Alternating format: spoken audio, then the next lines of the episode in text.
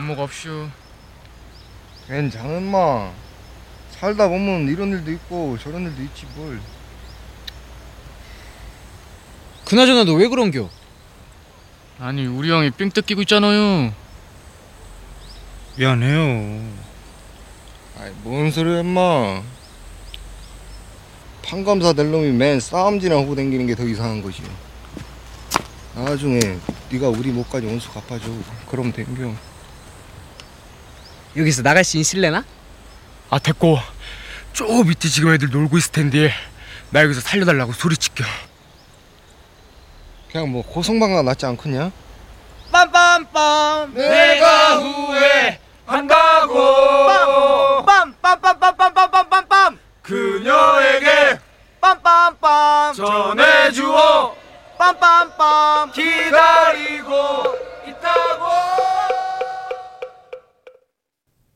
9월 27일 수요일 FM 영화 음악 시작하겠습니다. 저는 김세윤이고요. 오늘 오프닝은요. 류승환 감독이 주연과 연출을 맡은 영화죠. 짝패의 한 장면이었습니다. 과거 회상이에요. 1987년 고등학교 가을 소풍 이렇게 자막이 뜹니다. 그런데 소풍날 다른 학교 학생들하고 싸움이 붙어요. 아주 호기롭게 싸움을 시작했는데 결과는 얼굴만 밖에 나와 있고요. 얼굴 아래 몸은 다 땅속에 파묻혀 있습니다. 등산로에 이렇게 사람들 얼굴만 하나씩 쭉 나와 있어요. 그 얼굴들이 서로 주고받는 대화예요. 괜찮아 임마 라고 정우 씨가 이야기를 하죠. 그리고 그 10대 석환 그러니까 류승환 감독이 연기한 석환의 그 10대 시절 어, 그 석환이가 미안해요. 뭐 이렇게 사과하는 장면이고. 왜냐면 석환이 때문에 시작된 싸움이었거든요. 그런데 누가 와서 꺼내줘야 되잖아요. 완전히 다 온 몸이 땅속에 파묻혀 있으니까. 그래서 살려달라고 누가 하겠다고 하니까 창피하지 않냐. 그냥 차라리 노래를 불러서 사람을 오게 만드는 게 낫지 않냐. 그래서 부르기 시작한 노래가 바로 이 노래였습니다. 소방차의 그녀에게 전해주오. 이 장면에 출연하고 있는 배우들 중에 제가 지금 몇 분만 찾아봤는데도 상당수가 어, 이 영화의 배경이 되는 1987년 이후에 태어난 배우분들이세요. 예. 소방차 노래를 알고 있었을까요? 이거 촬영할 때? 아마 류승환 감독이 음악을 들려줘서 열심히 배워서 부른 건 아닐까라는 생각도 해봤습니다. 정말 오랜만에 소방차 노래를 FM 영화 음악에서 틀게 되는 역사적인 순간입니다. 제가 어제 초등학교 가을 운동회 이야기 했었잖아요. 집 앞에 초등학교 운동회 하는 거 보고 영화 속의 운동회 장면도 들려드렸었는데, 가을 소풍은 어떤가요? 소풍 가죠, 지금도. 제가 학교 졸업한 지 너무 오래되고, 제가 뭐 아이가 있는 게 아니니까 약간 단절되어 있어요. 요즘엔 가을 소풍 어디로 가요? 가긴 가요?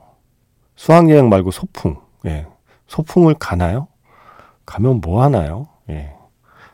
그냥 궁금해서, 네. 문득 87년 영화 속의 소풍을 한번 떠올려 봤습니다. 뭐 소풍 가서 싸우고 그런 사람 있어요? 저는, 저는 없는데. 음, 흔히 말하는 땡땡이를 친 적은 있어도 소풍 가서, 예, 따로 아이들하고 빠져나와서 어디 놀러 간 적은 있어도 뭐 싸운 적은 없는데. 예. 영화에서처럼 혹시 싸운 분도 계십니까? 음. 문득 궁금해졌습니다. 가을 운동회에 이어서 가을 소풍에 대한 추억도 한번 떠올려 보게 됐고요. 문자 번호 샵 8000번입니다. 짧은 건 50원, 긴 건 100원의 추가 정보 이용료가 붙습니다. 스마트 라디오 미니, 미니 어플은 무료이고요. 카카오톡 채널 FM 영화 음악으로 사연과 신청곡 남겨주시면 됩니다. 지난주에 개봉한 영화 그란 투리스모에도 이 노래가 나오더라고요. 하지만 저는 2013년에 개봉한 영화 러스트 앤 본의 노래로 기억하고 있습니다. 본 이베어의 Wash. 정말 정말 정말 사랑하는 영화.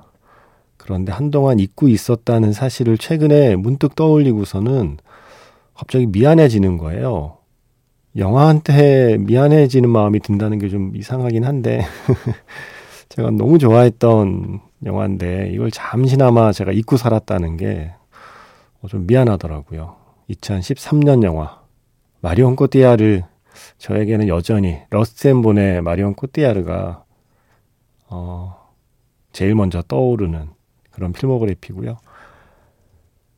그리고 제가 러스앤본 얘기를 하기로 한 건 또 다른 이유도 있는데 제가 얼마 전에 제가 방송에서 했던 말 중에 좀 쓸만한 거 있으면 기억나는 거 있으면 말씀해 달라고 부탁드렸잖아요. 또 우리 친절하신 분들이 많은 이야기를 기억해 주셨어요.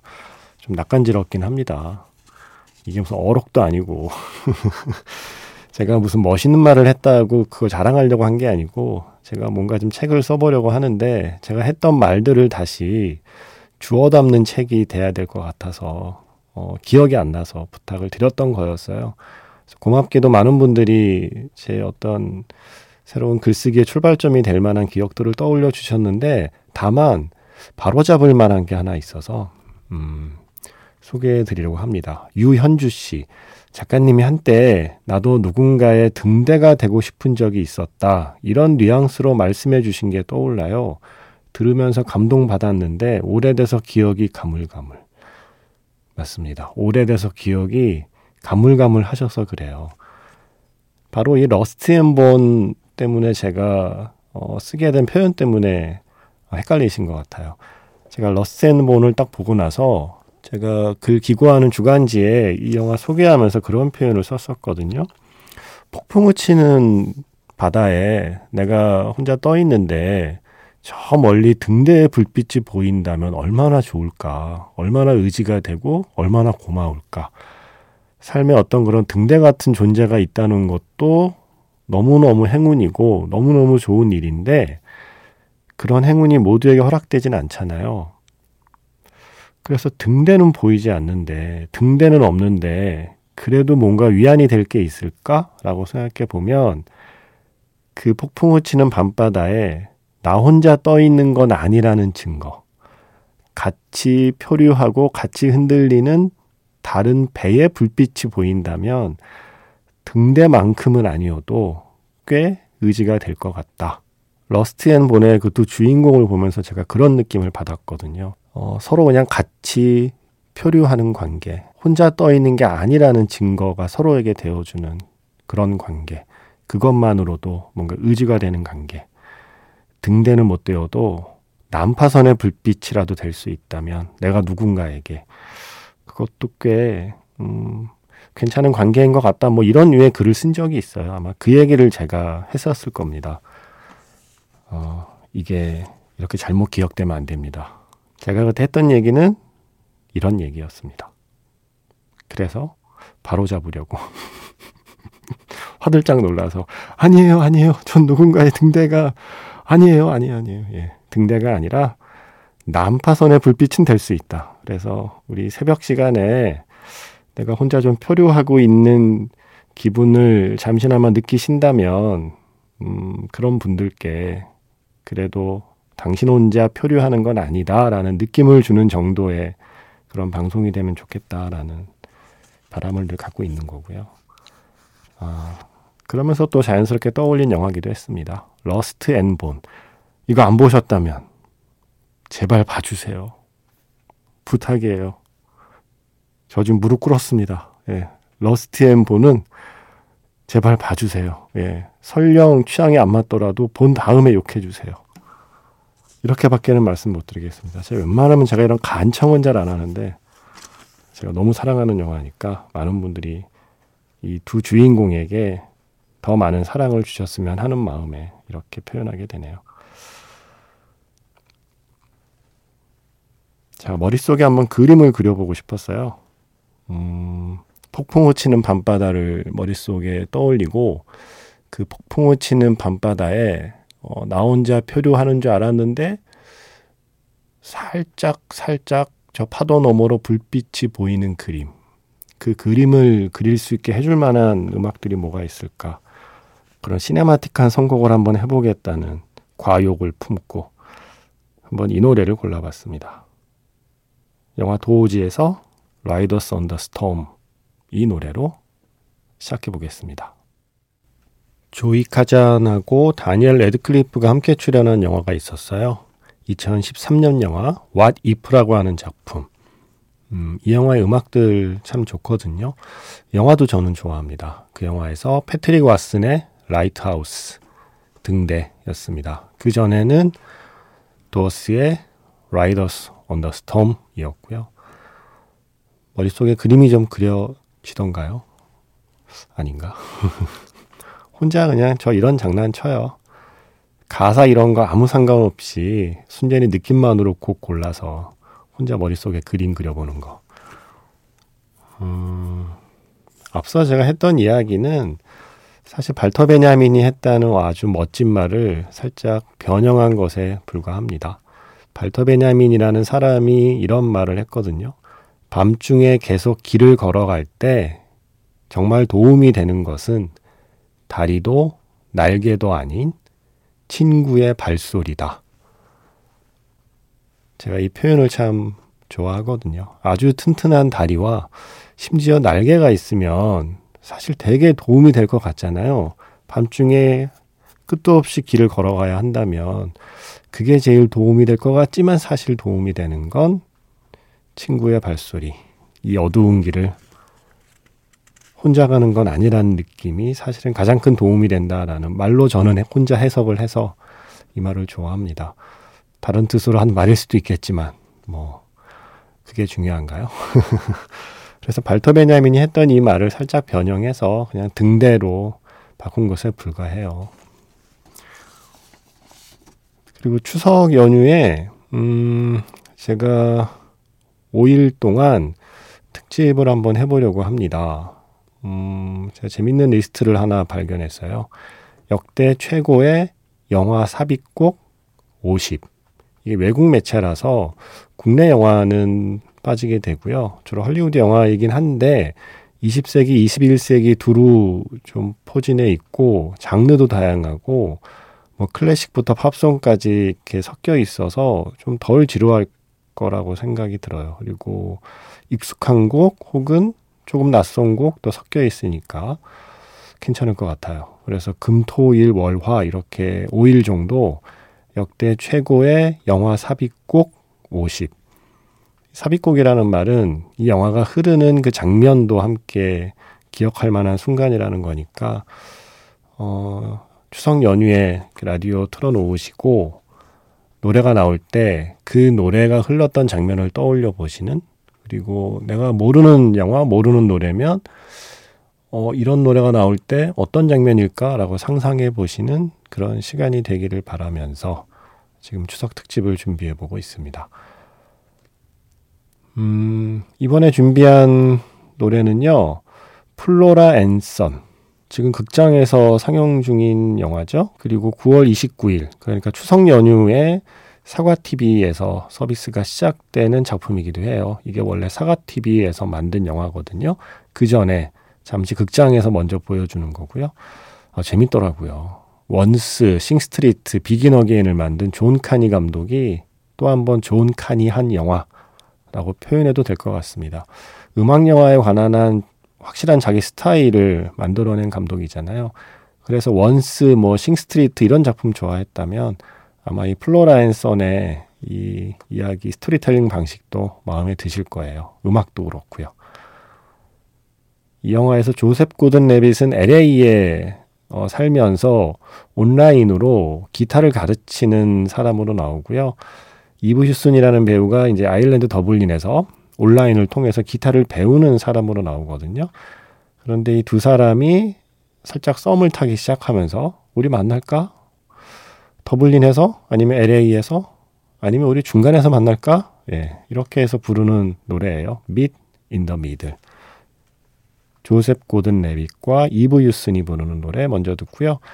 이어서 오랜만에 이 노래 듣죠. 그 여자 작사 그 남자 작곡에서 Way Back Into Love 휴그랜트와 드류 베리모어의 노래까지 두 곡 듣겠습니다.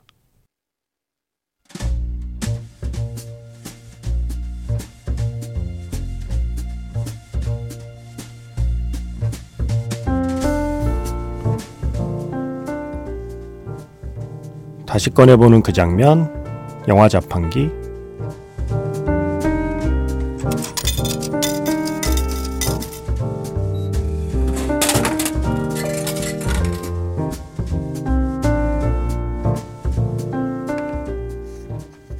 다시 꺼내보는 그 장면, 영화 자판기. 제가 오늘 자판기에서 뽑은 영화의 장면은요, 영화 킬리만자로의 한 장면입니다.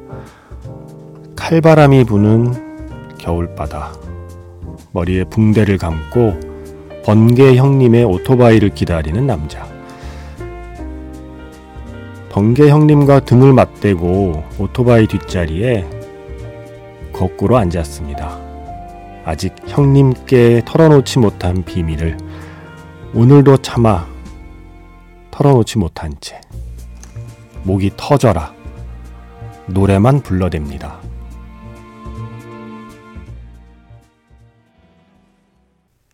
다시 꺼내보는 그 장면, 영화 자판기. 오늘 영화는요, 오늘 오프닝에 들려드린 짝패처럼 오랜만에 고향으로 내려오는 이야기. 하지만 오랜만에 내려온 고향에서 마주하는 현실은 그렇게 따뜻한 현실만은 아닌 이야기. 바로 킬리만자로의 한 장면이었습니다. 이 영화에서 박신양 씨하고 안성기 씨가 오토바이 함께 타고 가는 장면이요. 그때 목청껏 노래를 부를 때 바로 이 노래를 같이 부르죠. 나미의 슬픈 인연.